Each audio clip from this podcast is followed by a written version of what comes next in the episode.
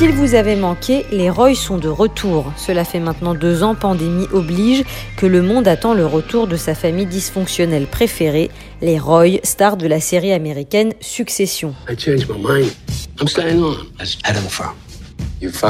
La saison 3 vient de débuter sur OCS et tous les ingrédients qui ont fait le succès de ce chef-d'œuvre lancé en 2018 sont au rendez-vous. Logan Roy, le patriarche octogénaire qui a bâti un empire médiatique international, n'arrive toujours pas à lâcher son trône tandis que ses quatre rejetons se bagarrent pour assurer la succession tant convoitée.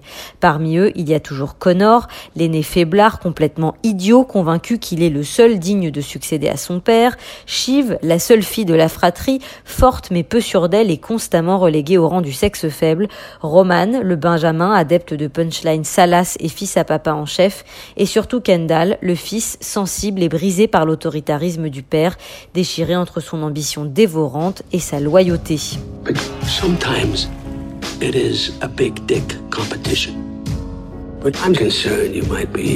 Soft. Et pourtant, si Kendall apparaît comme le plus sensible des quatre, c'est de lui que viendra le coup fatal, car Succession est un drame shakespearien aux effluves bibliques, tout n'est que trahison et coup bas au sein même d'une cellule familiale. Alors que les deux premières saisons montraient que certaines activités du trust Waystar Royco étaient criminelles et que la famille faisait tout pour empêcher la divulgation de ces informations, la saison 3, elle, marque le début d'une nouvelle ère impulsée par Kendall. Le fils retourne le couteau contre son père.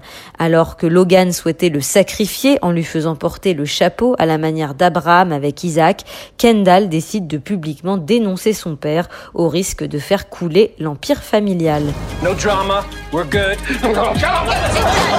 Revolution will be televised. Dans cet univers impitoyable qui rappelle aussi bien Dallas que Dynasty, tous les coups sont permis et pourtant l'équilibre aussi fragile soit-il doit être conservé pour que chacun ait sa part du gâteau. Car autour des rejetons royaux gravitent des satellites tout aussi pernicieux, Jerry, la Angela Merkel locale, soi-disant bien sous tout rapport, mais aussi Tom, le gendre aux dents qui raye le parquet, ou encore le cousin Greg qui sous ses airs de benet profite de tout ce qu'il peut. Ask yourself, do you want to be on the side of good? La distribution est proche de la perfection.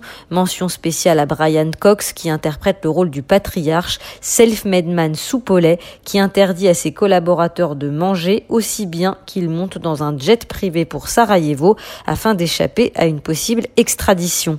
En 2020, la série créée par le Britannique Jesse Armstrong et produite notamment par Will Ferrell a obtenu la récompense suprême de meilleur drame aux Emmy Awards. Ne passez pas à côté de la probable meilleure série de ces quatre dernières années.